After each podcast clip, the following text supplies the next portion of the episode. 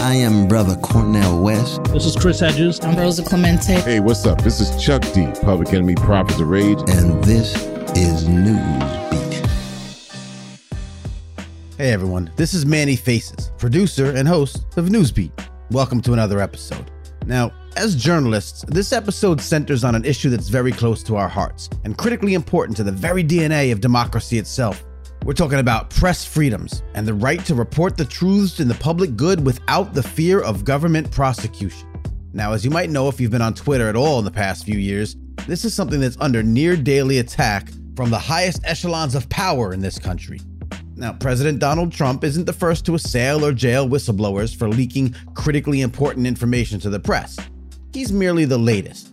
Democratic President Barack Obama was actually the worst to date, prosecuting more leakers during his administration than all others combined. The weapon of choice? The Espionage Act, a World War I era statute intended to prosecute spies for doing such things as, say, sharing battlefield plans with an enemy during wartime. Yet, more and more, it's being wielded against not only leakers, but now, with the charging of WikiLeaks publisher Julian Assange, those who are publishing and receiving such revelations. In other words, the US government is criminalizing news gathering and dissemination. And if successful against Assange, it would set a brutal precedent for all journalists and media outlets, with catastrophic ramifications for press freedoms in this country. Every news agency in the world should be sounding the alarm about this case. Yet there's mostly silence, but not here.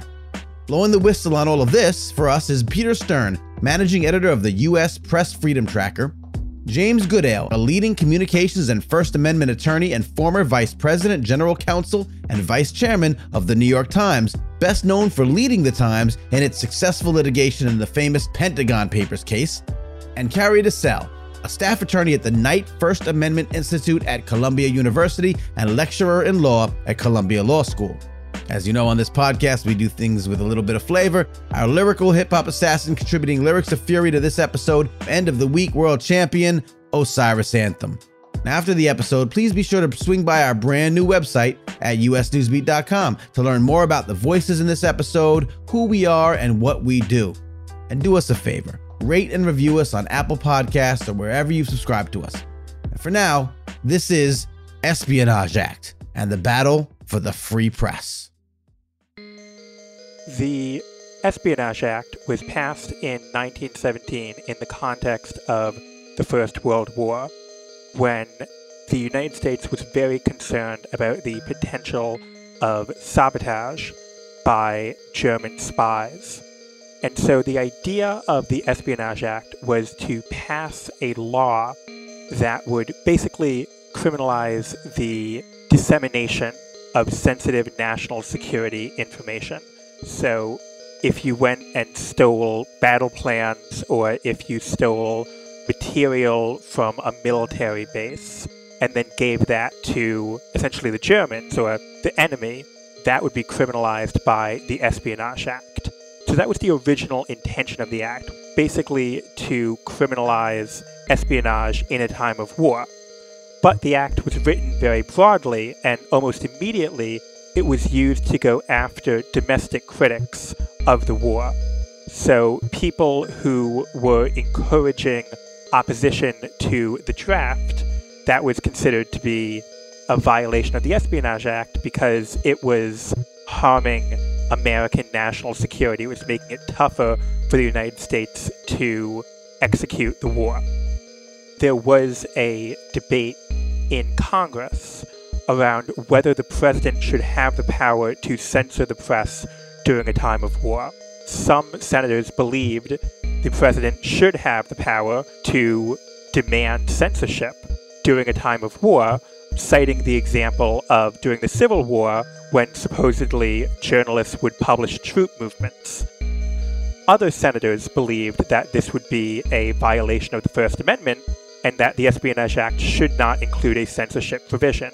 And in the end, a censorship provision was not included in the Espionage Act, despite the intentions of President Wilson. He wanted the power to order the press not to print certain information. So originally, the Espionage Act did not include any anti press provisions. It was solely targeted at the criminalization of espionage, and particularly the criminalization of disseminating and sharing sensitive national security information. But it did not allow the president to order newspapers not to print certain information. Decades later, the Espionage Act would be marshaled in a way that was anti press. So, in 1918, the year after the Espionage Act was enacted, a package of amendments was passed, which is collectively known as the Sedition Act, which outlawed, quote, disloyal, profane, scurrilous, or abusive language that aimed to incite, provoke, or encourage resistance to the United States or promote the cause of its enemies. It was kind of an expansion of the Espionage Act, where the Espionage Act had specifically targeted behavior of enemies of the United States, essentially going after saboteurs or spies who tried to steal information that could harm national defense. The Sedition Act went after basically domestic critics of the war who, by opposing the war, and especially by opposing the draft, were seen as helping the enemy. That was immediately used to go after a lot of domestic critics of the war, especially socialist activists. Most famously, of course, Eugene Debs, who was a presidential candidate for the Socialist Party, was imprisoned on the basis of the Sedition Act. That conviction, along with the conviction of other anti war newspaper publishers like Charles Schenck and Jacob Frohwerk, were actually upheld by the Supreme Court in 1919.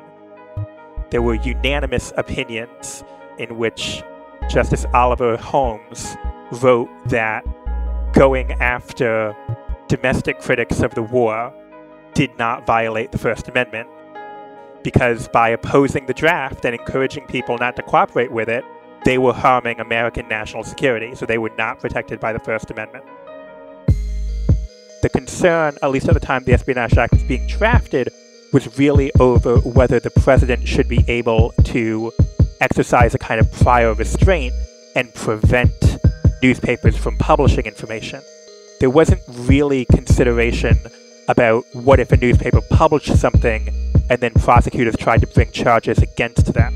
I think that really the Nixon administration was the first one to really see the Espionage Act as a tool to go after the press for leaking information that was, I guess, related to national security, but not you know, troop movements during a time of war. Obviously, one of the reasons that the Supreme Court ended up ruling that the Times and the Washington Post could publish the Pentagon Papers was because it was a history of the Vietnam War. It was not directly relevant to ongoing military operations. I was just wondering, you know, uh, what in the world does it, do responsible publishers think about to put out trunkloads of secret documents. It's, getting, it's getting worse every day. It's awful, isn't it? It's getting awful. I mean, and I mean, no responsibility. It, and it's, uh, the, I mean, as I said, it's no skin off from a political standpoint. Part it's no skin well, off no, of our back. As far as, I think as far as this, yeah. this latest thing that's happening yeah. in your favor. But, but we get no comfort out of that. It'll destroy the presidency. It'll get hurt somebody to the next guy coming along. Uh, that's what they're trying to do, too. That's exactly what they're trying to do. Yeah. No, well, no, it's a bad. Well, we'll, we'll fight it all the way. And I'm telling you, I told Mitchell, by God, we're going to find the. We think we know the guy that did this. He's a fellow that worked over at Ellsberg, who worked in the Defense Department. And by golly, we're going to get him, and he's going to go to jail. That's the only thing to do with it. That's right. He's got to go to jail for this. It's the only thing to do. That's right. Big brothers watching me, opening my diary. Big brothers watching me, and I can feel his eyes on me.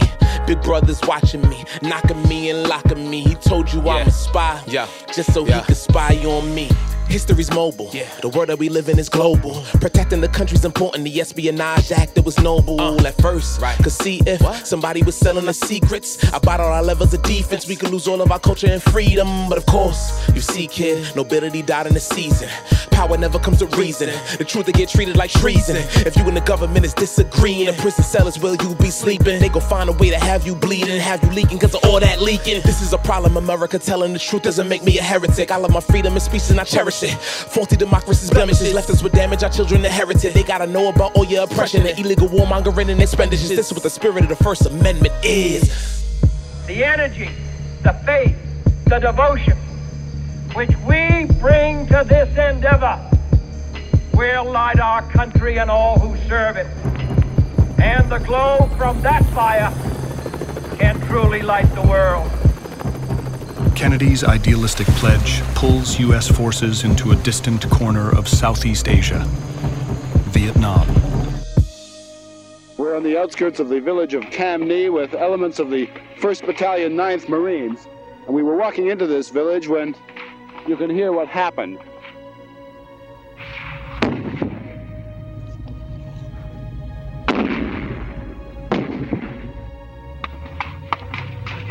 Con, let's move in with those other guys. It first appeared that the Marines had been sniped at and that a few houses were made to pay. Shortly after, an officer told me he had orders to go in and level the string of hamlets that surrounds Cam Ne village. 50 years ago today, on March 16, 1968, U.S. soldiers attacked the Vietnamese village of My Lai. U.S. troops arrived at 7:30 a.m. local time. Even though the soldiers met no resistance, they slaughtered more than 500 Vietnamese women, children, and old men over the next four hours in what became known as the My Lai Massacre. The Pentagon Papers case is about this. First, it's about Pentagon Papers. And those papers constituted a history of the Vietnam War that Daniel Ellsberg leaked to the New York Times. They were classified top secret. The Times published uh, versions of it or excerpts of it for a couple of days, and then the government came in and stopped publication with an injunction. Okay. Nothing else of interest in the world? Yes, sir. Very significant. This uh, goddamn New York Times expose of the most highly classified documents of the war. Oh, that. I see. That, that, I didn't read the story, but uh, you mean that that was leaked out of the Pentagon? Sir, it, uh, the whole study that was done for McNamara and then carried on after McNamara left by Clifford and the peaceniks over there. This is a devastating uh, security breach of of the greatest magnitude of anything I've well, seen. Well, what uh, what's being done about it then? I mean, I didn't. Uh, I did we know this was coming out? No, we did not, sir. Uh, the New York Times then got into a litigation with the United States government that lasted for X days and ended up in the Supreme Court. In the meantime, Ellsberg, once the New York Times was stopped from publishing, delivered the Pentagon Papers to the Washington Post. It published for a while. It too was stopped. It joined the New York Times at the Supreme Court. The United States would wage its unofficial war for nearly a decade. In 1971, former military analyst Daniel Ellsberg released the Pentagon Papers. I'd been in the Pentagon when we started the bombing campaign. I knew we were in the course of dropping many times the tonnage of World War II on Vietnam. I came back from Vietnam understanding that there was going to be no kind of success and nothing but a bloody stalemate in Vietnam and felt that we should get out. The concealment of this information for 25 years has now led to the death of 50,000 Americans and several hundred thousand Vietnamese in the last few years, a couple of million over 20 years of this involvement. And I think that uh, the odds have been weighted in favor of secrecy. The United States Supreme Court decided that the First Amendment protected publication and that the two newspapers and any other newspaper could not be stopped from publication. And so, the New York Times and other papers, including the Washington Post, published a story based on the Pentagon Papers, which Ellsberg had given them. What is your advice on that uh, Times thing, John? Uh, you would you would like to do it? Uh, I would believe so, Mr. President. Otherwise, we will look a little foolish in not following through on our legal obligations. And uh, has this ever been done before? Uh, publication like this, or no, no, no. Have you, has the government ever done this to a paper before? Oh yes, advising of their. Oh, yes, we've done this before. Have we? All right. Yes, sir. Uh, I would think that. How, how do you go about it? You do it sort of low key? Low key, you call them and then uh, send a telegram to confirm it. Mm-hmm. Look, as far as the Times is concerned, hell, they're our enemies. I think we just ought to do it. And anyway, uh, Henry, tell them what you just heard from Rostow. Well, Rostow called on behalf of Johnson. And he said that it is Johnson's strong view that this is an attack on the whole integrity of government. That if you, that if whole uh, whole file cabinets can be stolen and then made available to the press. Uh, you can't have orderly government anymore. Well, and he said if the president defends the integrity, any action we take, he will back publicly. And what was my role? I starred in this role as general counsel and vice president of, of the New York Times because I was the one who decided effectively that they should be published inasmuch as the outside lawyers whom the New York Times consulted uh, disagreed with me. The Times agreed with me, and the papers were published accordingly. And I ran the legal team that took the case from New York City to Washington, D.C., and the Supreme Court. Well, the government came up with a cockamamie claim that the Espionage Act covered the publication of the Pentagon Papers case. I say it's cockamamie because no one had ever thought the Espionage Act, passed in 1918, and we're now talking about 1971, uh, applied to publications. So this was from left, right field, actually. I say left field, but Mitchell's in right field, right? Uh, and we thought he was uh, totally nuts. All right, sir. But absolutely. But uh, he just, he just, I just don't, I just say that we've got to keep our eye on the main ball. The main ball's Ellsberg. We got to get this son of a bitch. And, uh, and you know, I was talking to somebody over here yesterday. I mean, one of our the uh, PR types, and they're saying, well, maybe we ought to drop the case if the Supreme Court doesn't sustain and so forth. And I said, hell no. I mean, you can't do that. Uh, you can't be in a position of having, uh, as I said this morning, we can't be in a position of, uh, of, of ever uh, allowing it just because some guy's going to be a martyr. Uh, of allowing the fellow to get away with this kind of wholesale thievery, or otherwise it's going to happen all over the government. One of the reasons that the Supreme Court ended up ruling that the Times and the Washington Post could publish the Pentagon Papers was because it was a history of the Vietnam War. It was not directly relevant to ongoing military operations. When the Nixon administration tried to use the Espionage Act both to go against Ellsberg for leaking the information and also tried to use the Espionage Act to convince judges to prevent the Times and the Post from publishing the Pentagon Papers, which itself was a very strange use of the Act because the Espionage Act doesn't have a provision to prevent newspapers from publishing information. You can only go after them after they published it criminally, but it's not a civil law that allows for a prior restraint.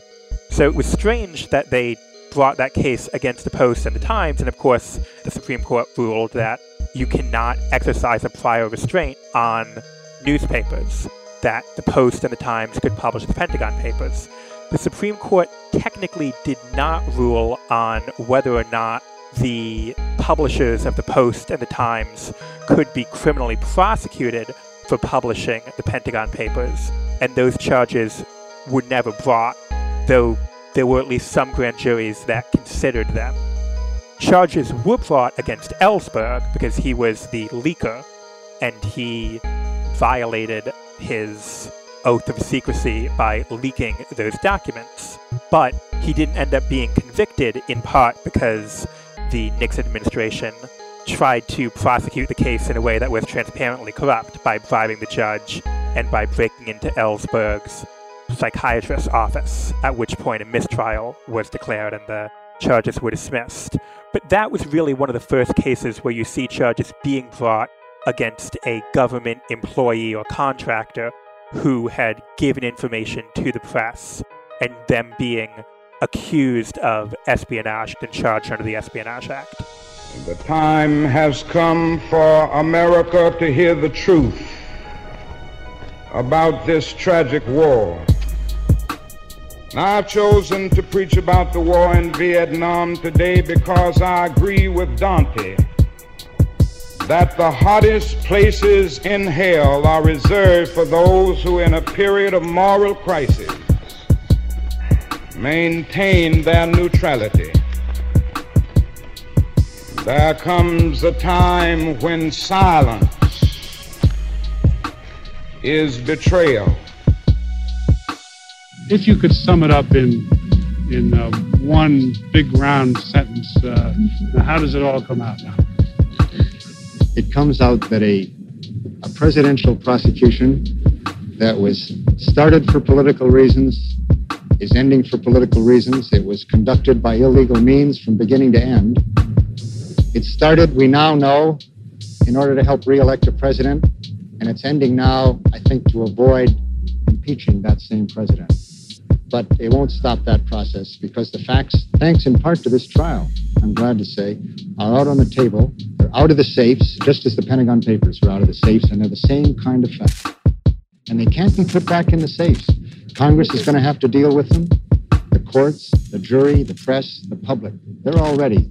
Congress has lagged on this, but they're now ready at last. And they should end the war and end this kind of administrative, executive misconduct. Shout to my journalists. Info's the way that we earn the chips. Making a living through checks and balances. Huh. Peep what the merger is. Huh. Uh, don't shoot the messenger. Nah. We just the ones that are serving it. While arms of government lie in vain. What we provided with tourniquets. Uh, percolate in the tweets. While fire hit the streets. I know what your kryptonite is. Blood is WikiLeaks. Uh, run up the cables. All of it's really no fables. They stress at the oval table. More on the way, man. This is the prelude. Uh, word to Julian. The darker the info, the juicier. Uh-huh. Official whistleblowers proofing uh-huh. it. The government moving like hooligans. True. Exposing it, that's what our duty is. Stopping the power, abusing it. This what democracy truly is, man. This what democracy truly is. Big brothers watching me, opening my diary. Big brothers watching me, and I can feel his eyes on me. Big brothers watching me, knocking me and locking me. Told you I'm a spy, just so he could spy on me. The majority of the first hundred years of the Espionage Act, the government did not seek to prosecute people who leaked classified information to the press specifically. So I believe there were three people who were prosecuted under the Espionage Act under the George W. Bush administration, and Obama nearly tripled that number. Obama prosecuted, I think, eight individuals in total under the Espionage Act for leaking what was, for the most part, information of incredible public significance to the press. On Monday, former CIA officer Jeffrey Sterling was sentenced to 42 months in prison for leaking classified information to New York Times reporter James Risen. The U.S. government is bringing criminal charges, including charges of espionage, against Edward Snowden. Inside the super secret NSA, several analysts and managers believe that the agency had a powerful tool that might have had a chance to head off 9 11 but it wasn't used. One of those agency insiders was Thomas Drake. Drake tried to get the word out, but now, as a result, he's been charged under the Espionage Act and could spend the rest of his life in prison. And the Trump administration has continued suit and seems on course to exceed the number of prosecutions that the Obama administration brought against press leakers under the Espionage Act. In the first six months of this administration, the Department of Justice has already received nearly as many criminal referrals involving unauthorized disclosures of classified information as we received in the previous three years combined. We are taking a stand. This culture of leaking must stop.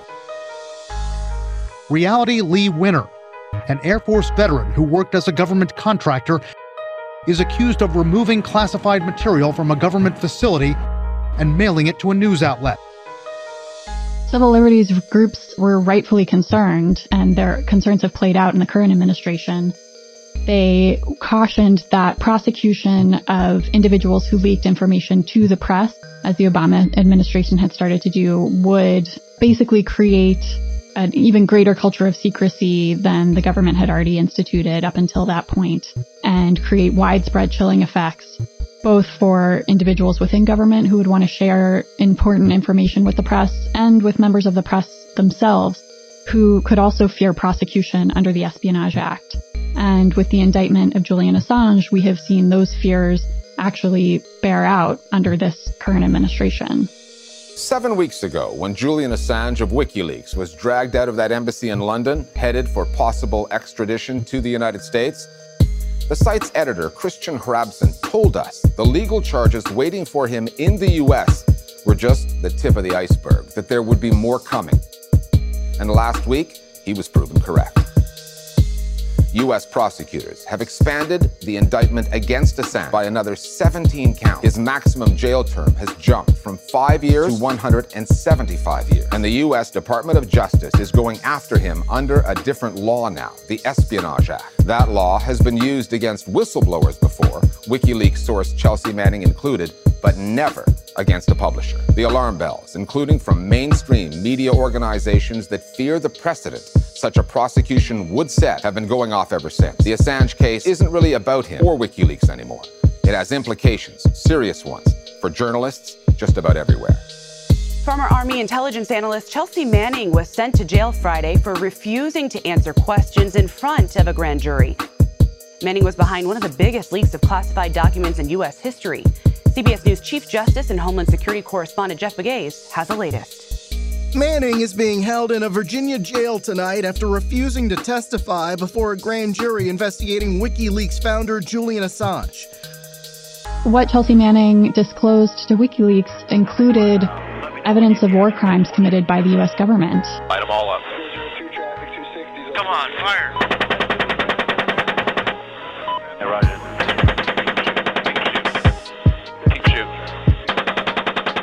The video footage of the Apache helicopter shootings in Iraq really fueled public debate over American presence in Iraq and, and what our military was doing on our behalf there.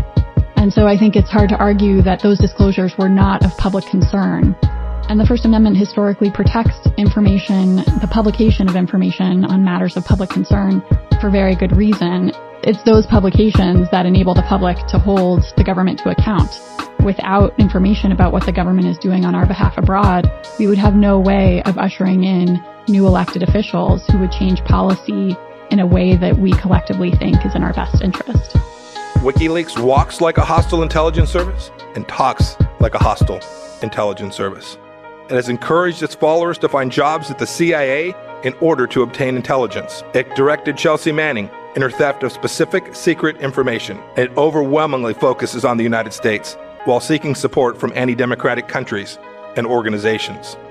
It's time to call out WikiLeaks for what it really is a non state hostile intelligence service, often abetted by state actors like Russia. What is different about especially the Assange indictment is that this is the first time you see someone being charged under the Espionage Act for publishing and receiving information as opposed to giving information to a journalist. Manning was charged with leaking information about the secret Afghan war logs and Iraq war logs and the State Department cables to WikiLeaks, and that was a relatively traditional Espionage Act prosecution in the mold of the Obama administration, in the sense that she was the leaker. What's very new and frightening about the Assange indictment is that now you have someone who is being indicted under the Espionage Act for receiving and publishing that information. And that, of course, is something that national security journalists do all the time. These charges that have been levied against Julian Assange could be extended to any number of journalists who work for more established news organizations. There's no real distinction that the government can point to, although they've tried to cast aspersions on Julian Assange as an individual and in certain instances point to the disclosure of human source information, but in large part have ignored that the indictment focuses on the broader disclosures that Chelsea Manning made to WikiLeaks. There are a number of things that we have learned through leaks to the press, leaks of classified information that the government wants to hold secret. We've learned about prisoner abuse at Abu Ghraib and at Guantanamo. We've learned about drone strikes against not only enemy combatants, but also civilians. We've learned about widespread surveillance of Americans under an NSA program, thanks to Edward Snowden. And we've then engaged in robust public debate about whether or not these policies are appropriate for the government to continue pursuing. Without that information, we can't really call ourselves a democracy with an accountable government. So I think the Espionage Act is being used to protect government secrets to the detriment of our ultimate democratic ambitions. This is a cold game. Word. I feel like we snowed in. Uh. Manning ran audibles that touchdown around the globe, then got locked up and closed in. Redacted and frozen. Old files of cold winds, so chillin' when they blow in. Tapping our phones, uh. Vietnam burning down homes. The Pentagon papers a pentagram revealing the demons below. Women and children disposed. Innocent killing with drones. Filthy Guantanamo, there's so much more hidden for show. Big brother's watching me, opening my diary. Big brother's watching me and I can feel his eyes on me. Big brother's watching me, knocking me and locking me. He told you I'm a spy just so he could spy on me. Big brother's watching me, opening my diary. Big brother's watching me and I can feel his eyes on me. Big brother's watching me, knocking me and locking me. He told you I'm a spy just so he could spy on me.